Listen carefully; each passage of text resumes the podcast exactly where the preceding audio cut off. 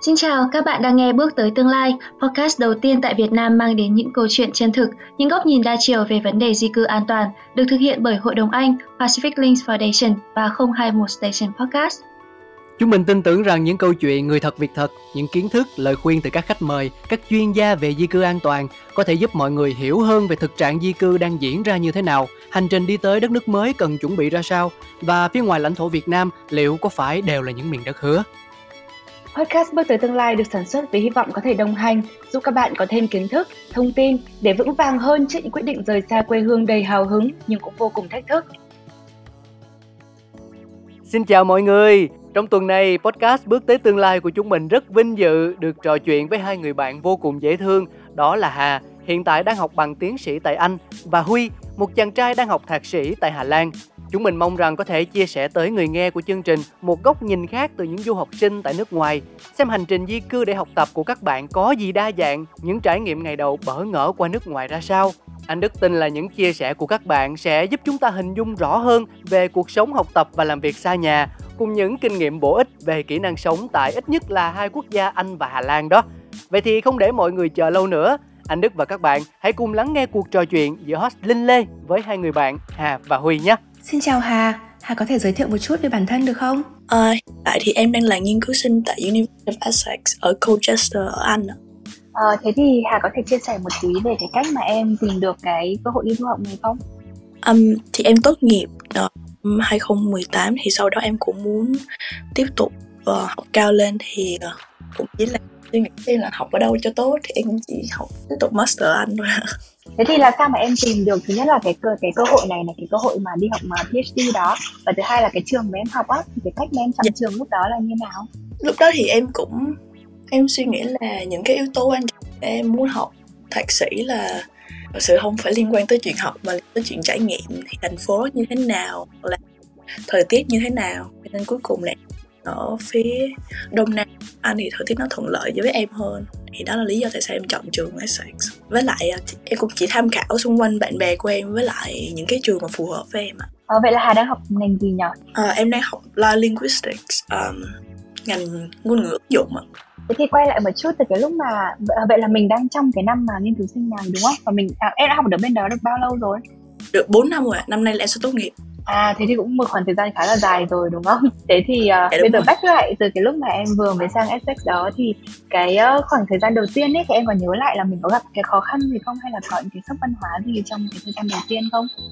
Em nghĩ là sốc văn hóa thì cũng không hẳn nhưng mà lúc mà mới sang thì em bị ảnh hưởng bởi thời tiết khá là nhiều nên là sức khỏe không tốt lắm với lại là lúc mà mới sang thì phải ổn định về nhiều thứ như ở đâu hoặc là công việc mới hoặc là đi học và thời gian hoặc là không có những bạn thân của mình ở Việt Nam thì phải hòa nhập với bạn mới em nghĩ là cũng nhanh thôi tìm được bạn mới rồi thì một hai tháng gì đó là em đã bắt đầu quen với cuộc sống bên này Ờ, thế cũng khá là nhanh đấy chứ đúng không? Thời tiết tức là thời tiết ở Anh thì theo như chị hiểu là nó rất là uh, nhiều sương mù đúng không? Và nó sẽ không như là thời tiết ở thành phố Hồ Chí Minh mà có rất là nhiều ánh sáng hay là ánh nắng mặt ừ. trời như là mình đã quen với cái việc đấy đúng không? Dạ đúng rồi, tại vì lúc em mới sang thì cũng là tháng chuẩn bị vào mùa đông thì à. khá là lạnh thì em không quen cho nên là em bị ốm khá là nhiều. Ờ, thế thì ngoài cái yếu tố về thời tiết đó ra thì có điều gì mà khiến cho em ngạc nhiên nhất khi mà lúc mà mình mới sang nước ngoài không? em nghĩ là ngạc nhiên thì không nhưng mà có điều như là về mọi người dùng slang bình thường ngày thường khi mà em bởi vì lúc mà em mới qua em đi làm công việc ờ, uh, part time ở một chỗ nhà hàng thì lúc đó em mới nhận ra là những cái thứ mà em học ở trường lớp đó, thì không hẳn là cái tiếng Anh mà mọi người dùng hàng ngày. Thì cái việc hiểu những cái slang đó cũng khá là mất thời gian và cũng mất một khoảng thời gian có lại phải nửa năm thì em mới em mới hiểu hết mọi người đang nói gì. Vậy thì ngoài kiểu tố về ngôn ngữ đó thì em có một cái mẩu chuyện nào hay một cái kỷ niệm nào mà em muốn chia sẻ về uh, bây giờ là mình đi lại cái quá trình hồi tưởng đấy của em đúng không? Và những cái thời điểm mới bắt đầu đó. Hoặc là thậm chí là trong suốt cả 4 năm vừa rồi thì là có cái câu chuyện gì mà em muốn uh, chia sẻ không? Có một điều cũng khá là vui. Không là vui mà là buồn cười. Đó là uh, ít người biết là Việt Nam là ở đâu tức là mọi người cũng rất là considerate. Người sẽ hỏi là where you from? các thứ. Nhưng mà có một vài người thì họ ngay lập tức đến từ vùng nào của Trung Quốc. Thì em cảm thấy là gặp cơ hội đó khá nhiều. Sau đó thì em giải thích cái điều mà em đến từ Việt Nam như nào. Em nghĩ là họ cũng uh, quen từ cái chuyện là họ đã hơi hơi hớ một tí. Và sau đó thì nói là Việt Nam ở đâu hoặc là nổi tiếng về cái gì thì họ cũng biết. Bởi vì có một cái khá là nổi tiếng ở Anh đó là Top Gear. Thì có một cái phần họ đến Việt Nam thì hầu như mọi người đều biết phần đó cho nên em lấy cái phần đó làm phần giới thiệu cho em. Thế là sau 4 năm thì mình có luôn một cái bài đúng không? Là từ sau mà đúng cứ ai hỏi thì mình sẽ trả lời đúng, đúng như thế đúng không? Thế cho đến bây giờ thì em đã cảm thấy là hoàn toàn thoải mái và cảm thấy hoàn toàn an toàn ở nước Anh chưa? Dạ có. Em hoàn toàn thoải mái Ờ, thế thì nếu bây giờ mà em phải đưa ra một lời khuyên cho những bạn mà chuẩn bị sang du học như em chẳng hạn uh, thì em có thể uh, khuyên các bạn là lúc mà đi ra nước ngoài thì mình cần phải chuẩn bị những kiến thức gì về những giấy tờ gì không? Um, em nghĩ là về mặt giấy tờ thì các bạn có thể tham khảo những cái kênh thông tin uy tín hoặc là những trang web uy tín về chuyện làm visa hoặc là chuyện chuẩn bị những giấy tờ gì cho trường hoặc là đa số tất cả các trường đại học thì đều có bộ phận tư vấn về visa hoặc là về giấy tờ cho các bạn sang đây thì uh, chủ động liên lạc và hỏi trực tiếp với họ thì sẽ có thông tin chính xác và cụ thể. Còn về mặt tinh thần thì các bạn thể chuẩn bị à tinh thần và sức khỏe thì các bạn có thể chuẩn bị những cái ví dụ như những cái thuốc cần thiết. Nếu mà sang mình sốt tiếc hoặc là như thế nào thì có thể ngay lập tức là có có thuốc với mình để không có bị ốm nặng như em đầu À, thế thì chị có một câu hỏi tiếp theo nó hơi sensitive một chút nhưng mà nếu mà em cảm thấy thoải mái thì em có thể trả lời nhá à, đấy là ở bên đó thì các bạn học sinh có nghe về cái cộng đồng người nhập cư trái phép ở Việt Nam ở đất nước ở Anh không? Tại vì là chị theo chị được biết thì là ở Anh cũng là cái địa điểm mà rất là nhiều người Việt Nam người ta muốn di cư sang đó đúng không? Dạ đúng rồi. Thì em nghĩ là khoảng 3 năm trước hoặc là 3 năm trước luôn rồi.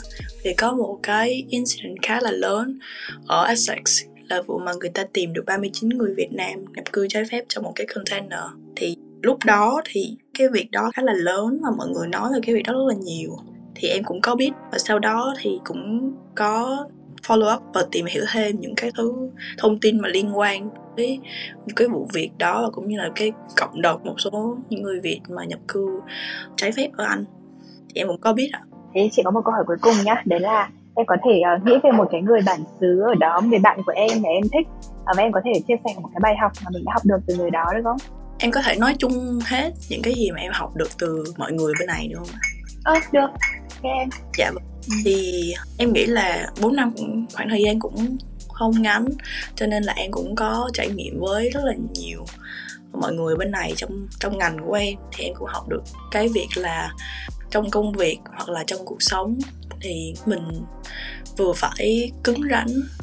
Có nghĩa là mình vừa phải có chính kiến. Nếu như mình có một cái ý kiến về cái việc gì đó thì mình phải bảo vệ ý kiến của mình. Nếu mình nghĩ cái việc đó là đúng, cái ý kiến đó là đúng, nhưng mà mình cũng cần phải có cái sự khách quan trong việc suy nghĩ, thì hai cái điều đó là hai cái điều mà em em học được từ cái việc làm việc với những cái người bên này. Và em nghĩ là có cái nhìn khách quan cũng như là cái chuyện biết đứng lên bảo vệ cho cái ý kiến của mình thì nó đã thay đổi cái cuộc sống của em cũng khá là nhiều Vừa rồi là cuộc nói chuyện giữa Linh Lê và Hà. Anh Đức thấy rằng cuộc sống của một tiến sĩ ở Anh có nhiều điều vất vả nhưng cũng thật giàu trải nghiệm. Bực tê tương lai còn vinh dự được gặp gỡ một khách mời đặc biệt khác, đó là Huy, một chàng trai đang theo đuổi chương trình thạc sĩ ở Hà Lan. Chúng ta hãy cùng lắng nghe cuộc trò chuyện giữa Linh Lê và Huy ngay bây giờ nhé. Chào Huy, hiện giờ Huy đang học thạc sĩ tại Hà Lan có phải không nhỉ? Dạ, em đang học chương trình Master. Dạ, chương trình này 2 năm lận. Dạ. À, là em học về ngành gì? Dạ, nếu mà hỏi tiếng Anh thì nó sẽ là International Relations and Diplomacy, còn tiếng Việt là quan hệ quốc tế và ngoại giao. Dạ. À, thế thì Huy có thể uh, chia sẻ cho uh, mọi người ở đây cái cách mà Huy đã tìm được cái cơ hội đi du học này không? Uh, dạ thực ra thì nếu mà nói về cái việc đi du học á thì là em muốn đi du học từ từ khi em bước vào đại học cơ. Nhưng mà tại vì cơ bản là lúc đó một phần là bố mẹ cũng chưa có nghĩ rằng là mình đã đủ lớn để có thể đi học một mình á. Với lại cũng về vấn đề về tài chính gia đình nữa nên thành ra là sau một khoảng thời gian thuyết phục với lại cũng cân đo đong đếm thì cả nhà mới quyết định là thôi thì thay vì đi đi học ở cái trình độ đại học thì là có thể đi học ở trình độ thạc sĩ. Thì lúc đó em cũng uh, có thể là chín chắn hơn một chút xíu. Rồi uh, cũng có va chạm này nọ trong quá trình mà đi làm công việc làm thêm trong quá trình học đại học ở Việt Nam. Nên thành ra là đó là lý do mà em tìm đến cái cái con đường đi du học hiện tại. Dạ. Ừ, ờ, em có nói trước đấy là về tức là cái cái việc mà mình không đi học từ cái hồi mà đại học á là do uh, về tài chính gia đình. Thế thì trong cái lúc mà mình đi học master như này thì mình có học bổng không em? Dạ, thực ra thì uh, không mà em đi học bây giờ vẫn là tự túc nhưng mà cơ bản thì cũng có đi làm thêm thì cũng có thể trang trải được cái cuộc sống ở bên đây. Thì nói chung thì phần lớn thì bố mẹ vẫn chi trả cho cái tiền học phí còn cái tiền mà sinh hoạt phí thì là em tự chi trả được. Dạ. Yeah. ờ, ờ thế thì tại sao em lại chọn Hà Lan mà không phải là một đất nước nào khác? Ờ, có rất là nhiều lý do mà em chọn à, Hà Lan luôn tại vì cơ bản cái thứ nhất đó là em biết rằng là mình muốn đi châu Âu bởi vì là em muốn được đi du lịch vòng quanh các nước trong châu Âu các thứ. Nhưng mà ở những cái nước khác á thì thí dụ em đi Pháp này nọ đi thì cái nhu cầu nói tiếng Pháp nó sẽ rất là nhiều. Mà trong khi tiếng Pháp của em thì nó không tốt hoặc là em đi Tây Ban Nha thì em lại không biết nói tiếng Tây Ban Nha. À, trong khi đó thì ở Hà Lan này em được biết là phần lớn từ già đến bé là đều có thể nói tiếng Anh được hết. Nên thành ra là cái việc mà em phải học tiếng Hà Lan để mà hội nhập với người ở đây nó không cần thiết nên thành ra thì nó đỡ cho em được một cái khoản một cái đầu việc phải làm là phải học thêm tiếng Hà Lan. Hoặc là giống như mấy bạn mà đi du học Đức đi thì bắt buộc là phải biết tiếng Đức thì mới được đi du học. Trong khi ở Hà Lan thì cái đó không cần thiết. Dạ. Với lại nữa là uh, ở đây thì em cũng thấy uh, mọi người cũng rất là thân thiện với lại nó cũng là trung tâm của châu Âu. Tại vì trường em á là trường tên là Leiden nhưng mà cái campus em đang học lại là nằm ở cái thủ đô hành chính của Hà Lan. Mà ở đây thì lại có rất là nhiều đại sứ quán cũng như là các cơ quan quốc tế. Uh, giống như là cái tòa án quốc tế có đặt tại tại thành phố này luôn. Nên thành ra là em cảm thấy là cái việc mà em học ở trường này ở Hà Lan ở thành phố này nó rất là phù hợp trong cái việc là trong quá trình mình học mình có thể cọ sát với cái thế giới bên ngoài tại vì cơ bản có rất nhiều cái cơ quan quốc tế mà họ đặt ở đây nên thành ra là trong quá trình học bên cạnh việc học mình còn có thể đi apply những cái công việc như là uh, việc làm thêm hoặc là internship là thực tập để có thể cọ sát thêm á chị dạ yeah.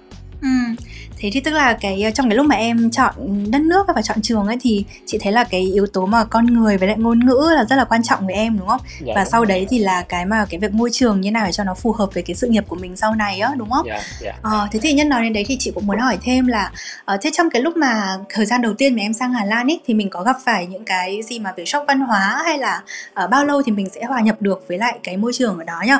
Vâng, dạ tại vì em cũng khi mà em được qua đây á em cũng được nhiều bạn ở trong lớp hỏi là em có gặp cái rào cản nào về văn hóa này nọ không? Nhưng mà thực sự thì em thấy là cũng không hẳn. Tại vì cơ bản uh, em cũng hay đi du lịch mà kiểu sách ba lô lên và đi á nên thành ra là em cũng đi đây đi đó xong rồi cũng cũng đọc. Nên thành ra là khi qua đây thì mình cũng mình cũng hình dung được là ok là có thể là họ sẽ khác. Nên thành ra là cũng đã có một cái bước chuẩn bị về tâm lý cho mình rồi nên thành ra nếu mà nói về sốc thì cũng không hẳn.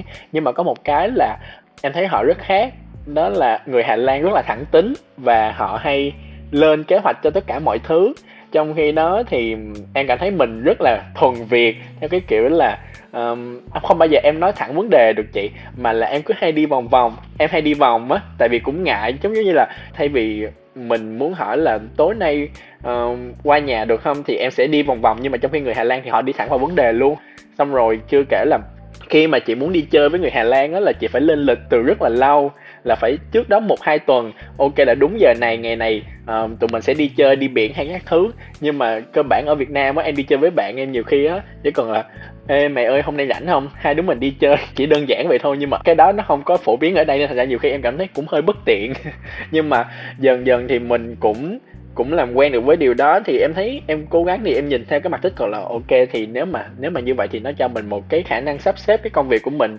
Ban đầu thì nó cũng hơi bất tiện một chút xíu, tại vì cơ bản là không có quen với việc đó, nhưng mà dần già thì cũng, tại vì sống ở đây thì thì ờ, cũng phải thay đổi một chút để phù hợp với họ. Dạ. yeah. Ừ, như vậy thì tức là bởi vì là em đã có những cái tìm hiểu trước đấy rồi nên mình không hẳn là bị sốc văn hóa đúng không mà chỉ yeah. có là mình có hơi ngạc nhiên một chút về các cái thói quen mà của người ta à, yeah. thế thì em có thể em trong cả cả khoảng thời gian mà em ở Hà Lan bao nhiêu lâu rồi nhỉ?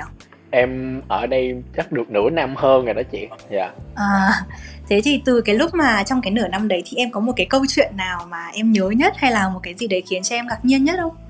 Cái mà em thật ra thì cái này cũng là một trải nghiệm hơi buồn một chút xíu. Um, cũng một phần là do em đã sơ suất trong cái việc là mua bảo hiểm. Hôm đó em đi qua đường xong em bị uh, xe hơi tông. Cái um, trong khi đáng lẽ là em là người được bồi thường thì do em không có chuẩn bị về mặt bảo hiểm nên thành ra là lúc mà khi mà cái tai nạn nó xảy ra không có bảo hiểm để họ họ cãi cho em á để xong rồi cái thành ra là từ là một cái người đáng lẽ phải bị bồi thường thì thành ra em phải đi bồi thường lại cho cái xe của người ta. Người ta nói rằng là do người ta tông em thành ra cái xe người ta bị mót và em phải bồi thường cho cái khoản đó. Thì đó là cái bài học mà em nhớ nhất. Dạ. Từ cái việc đấy thì mình có thể thấy được là vì cái sự là mình không không chỉ bị cái việc đó đúng không? Chứ nếu mà bây giờ mình phải có một cái lời khuyên đối với những bạn mà sắp đi du học giống như mình chẳng hạn đó thì là từ những cái kinh nghiệm của mình thì em uh, cần thấy là các bạn cần phải chuẩn bị những cái gì uh, để không gặp phải những cái tình huống như vậy đối với em đó là cái thứ nhất á tại vì cơ bản là cái thiếu sót vừa rồi là do em chuẩn bị mọi thứ một mình với lại nữa là trong cái khoảng thời gian đó là Việt Nam mình đang gặp đại dịch nên mọi thứ rất là gấp rút gấp rút. Thành ra là có một vài thứ em bị bỏ sót giống như là cái việc uh, đăng ký bảo hiểm chẳng hạn. Thì thành ra là cái cái lời khuyên đầu tiên mà em nghĩ là dành cho tất cả mọi người á có ý định muốn đi du học là trước hết là phải lên một cái list những cái việc mình cần phải làm. Vì trong lúc đó có thể sẽ gặp rất là nhiều vấn đề và dẫn đến cái việc là mình có thể bỏ quên một vài điều mà những cái điều đó lại rất là quan trọng. Nên thành ra là thứ nhất là phải có một cái checklist để coi là mình đã làm được những cái này những cái này chưa.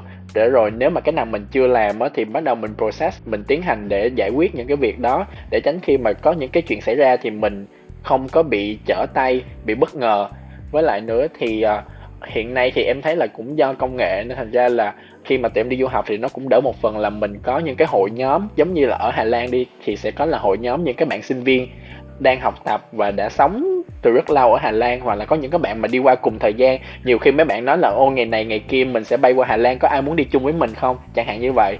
Hoặc là có những cái group mà gồm những cái người Việt không chỉ là sinh viên không mà nó là một cái cộng đồng lớn hơn gồm những người Việt đang sinh sống tại Hà Lan thì mình có thể tham gia những cái group đó trên Facebook.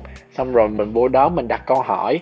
Tại vì em không biết chắc là uh, những cái cộng đồng khác uh, ở những cái nước khác của châu Âu như thế nào nhưng mà với Hà Lan thì là mọi người rất là thân thiện. Uh, các anh chị và những cô chú mà đi trước đó, thì họ luôn sẵn sàng giải đáp những cái vấn đề mà mình đặt ra. Nếu họ biết dạ vâng. Còn không thì họ cũng sẽ giới thiệu cho mình những cái những cái trang web uy tín của Hà Lan. Dạ. Ừ, thế là uh, lời khuyên chính của em đấy là mình sẽ không chuẩn bị những cái việc đó một mình mà mình cần phải là reach out đến cái cộng đồng mà họ đã có những kinh nghiệm rồi đúng không? Vâng, dạ vâng. Ok, thế thì bây giờ hỏi một chút về cái việc học tập của em nhé. Dạ. Thì là em thấy có cái điều gì khác biệt lớn nhất ở giữa cái uh, trải nghiệm giáo dục ở Việt Nam mà hồi trước là em đi học đại học đúng không? Và cái dạ. trải nghiệm giáo dục ở nước ngoài. Trong quá trình học em thấy hai cái lớn nhất. Cái thứ nhất đó là cái cái thang điểm của Hà Lan rất là khác. À, ở đây 7 điểm hay là 8 điểm được gọi như là 9 10 điểm ở Việt Nam vậy đó chị. Nên thành ra là đôi khi mà phát bài ra mà được 7 8 điểm á là cả lớp ai cũng mừng hết, lớn hết. Với thứ hai nữa là vấn đề về à, về trích nguồn. Tại vì cơ bản thì ngày xưa em cũng đi học ở trường nhân văn. Đối với riêng của khoa em thì cái việc mà trích nguồn khi viết bài á, nó không là một cái vấn đề mà rất là quan trọng nhưng mà ở đây thì nó lại là, nó có thể ảnh hưởng đến điểm số và có một bạn trong lớp đã từng vì trích nguồn sai mà phải viết lại cái bài đó dạ yeah thì đó là hai cái khác biệt lớn nhất mà em thấy à, bên cạnh đó thì ờ, thì ở bên đây mọi người cũng khuyến khích sinh viên trao đổi thì em nghĩ cái này cũng là cái vô hình chung mà hầu như ở các nước khác họ cũng có thì họ luôn luôn khuyến khích sinh viên của mình trao đổi hoặc nhiều khi là đặt ra câu hỏi với lại uh, các thầy cô giáo sư dạ yeah. Ừ đúng chị cũng nhận ra là cái vấn đề mà um, mình tôn trọng cái bản quyền ở nước ngoài thì được coi trọng hơn rất là nhiều đúng không? Thì chị nghĩ là đấy cũng là một cái mà các bạn rất là nhiều bạn chứ chị không nghĩ là chỉ có mỗi em đâu là khi ra nước ngoài là mình coi thường cái việc đó thế nhưng mà nó lại là một cái phần rất là quan trọng của giáo dục ở đất nước người ta ờ, thế thì bây giờ chị có một câu hỏi chắc là technical một chút thôi để để cung cấp các cái thông tin uh, cho những người nghe ấy. thì đấy là lúc mà em đi nước ngoài sang Hà Lan đó ấy, thì em cần phải chuẩn bị những cái giấy tờ gì nhỉ? ngoài những cái kiến thức mà trước đấy em có chia sẻ và là cái cách thức tìm kiếm ra thì là những cái giấy tờ thủ tục cụ thể nó là như thế nào À, dạ vâng thì đối với trường hợp của em thì là thứ nhất là em phải apply cho trường trước là nộp đơn xin vào cái khóa học này trước.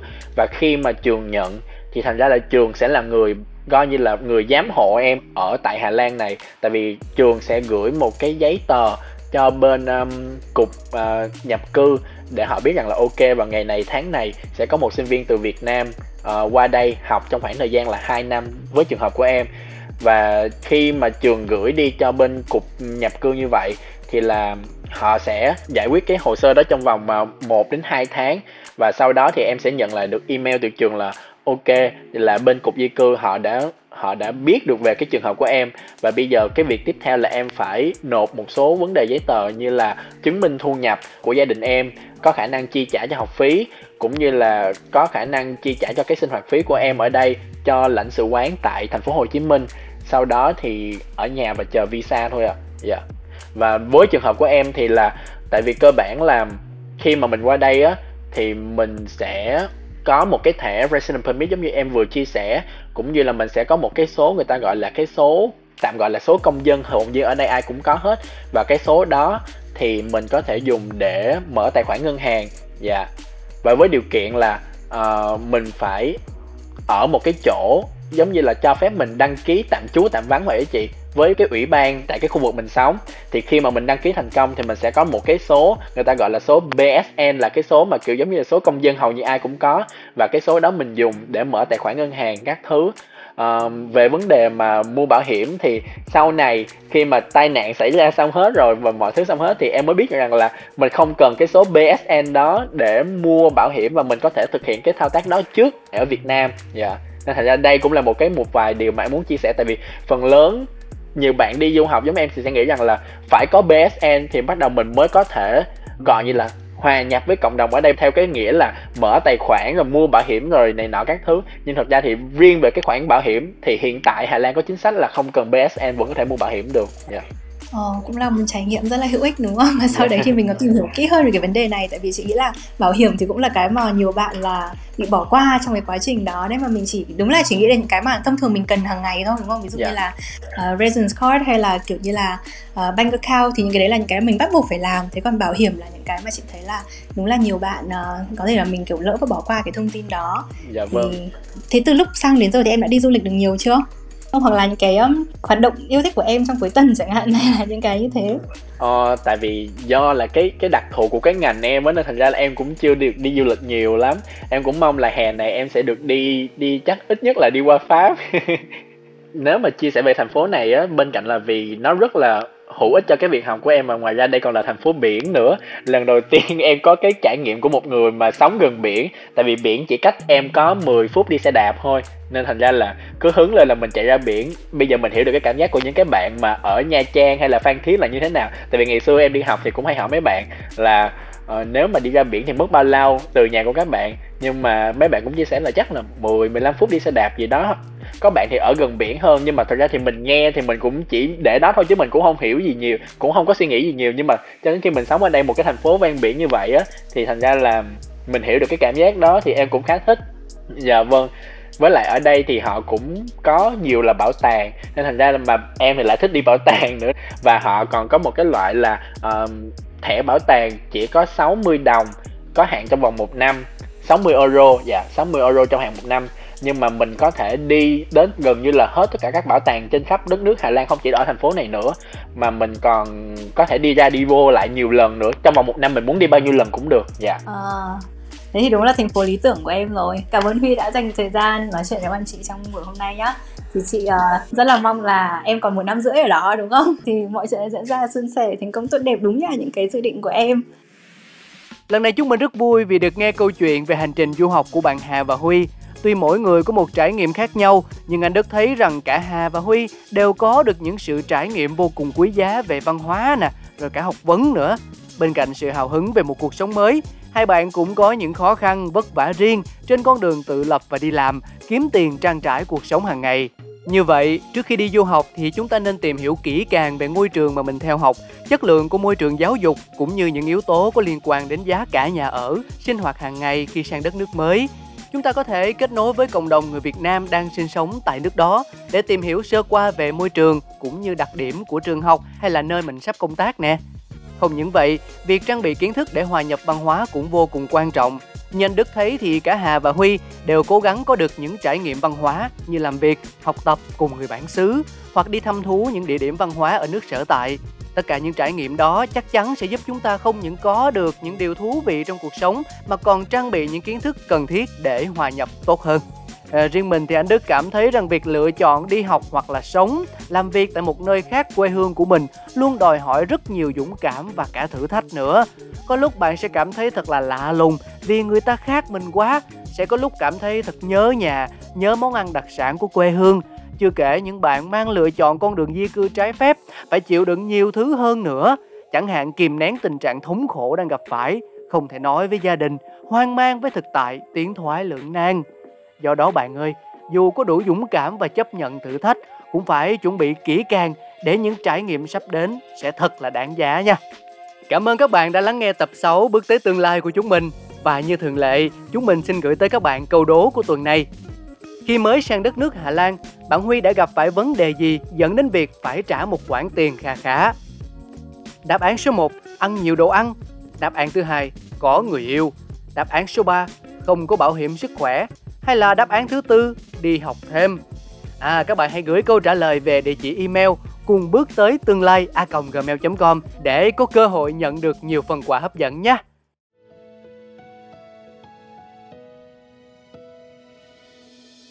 Hy vọng các bạn sẽ tiếp tục đồng hành cùng anh Đức, Linh Lê và Khoa Linh trong series podcast này. Với mỗi tập podcast, bạn có thể vừa nghe, vừa tranh thủ làm những công việc của mình và cùng lúc có được những kiến thức cần thiết về di cư an toàn. Kể cả khi những thông tin này chưa thực sự có ích với bạn ở thời điểm hiện tại, hãy cứ bỏ túi và giữ lại cho mình. Vì biết đâu một ngày nào đó bạn sẽ cần đến chúng khi đang ở một vùng đất xa lạ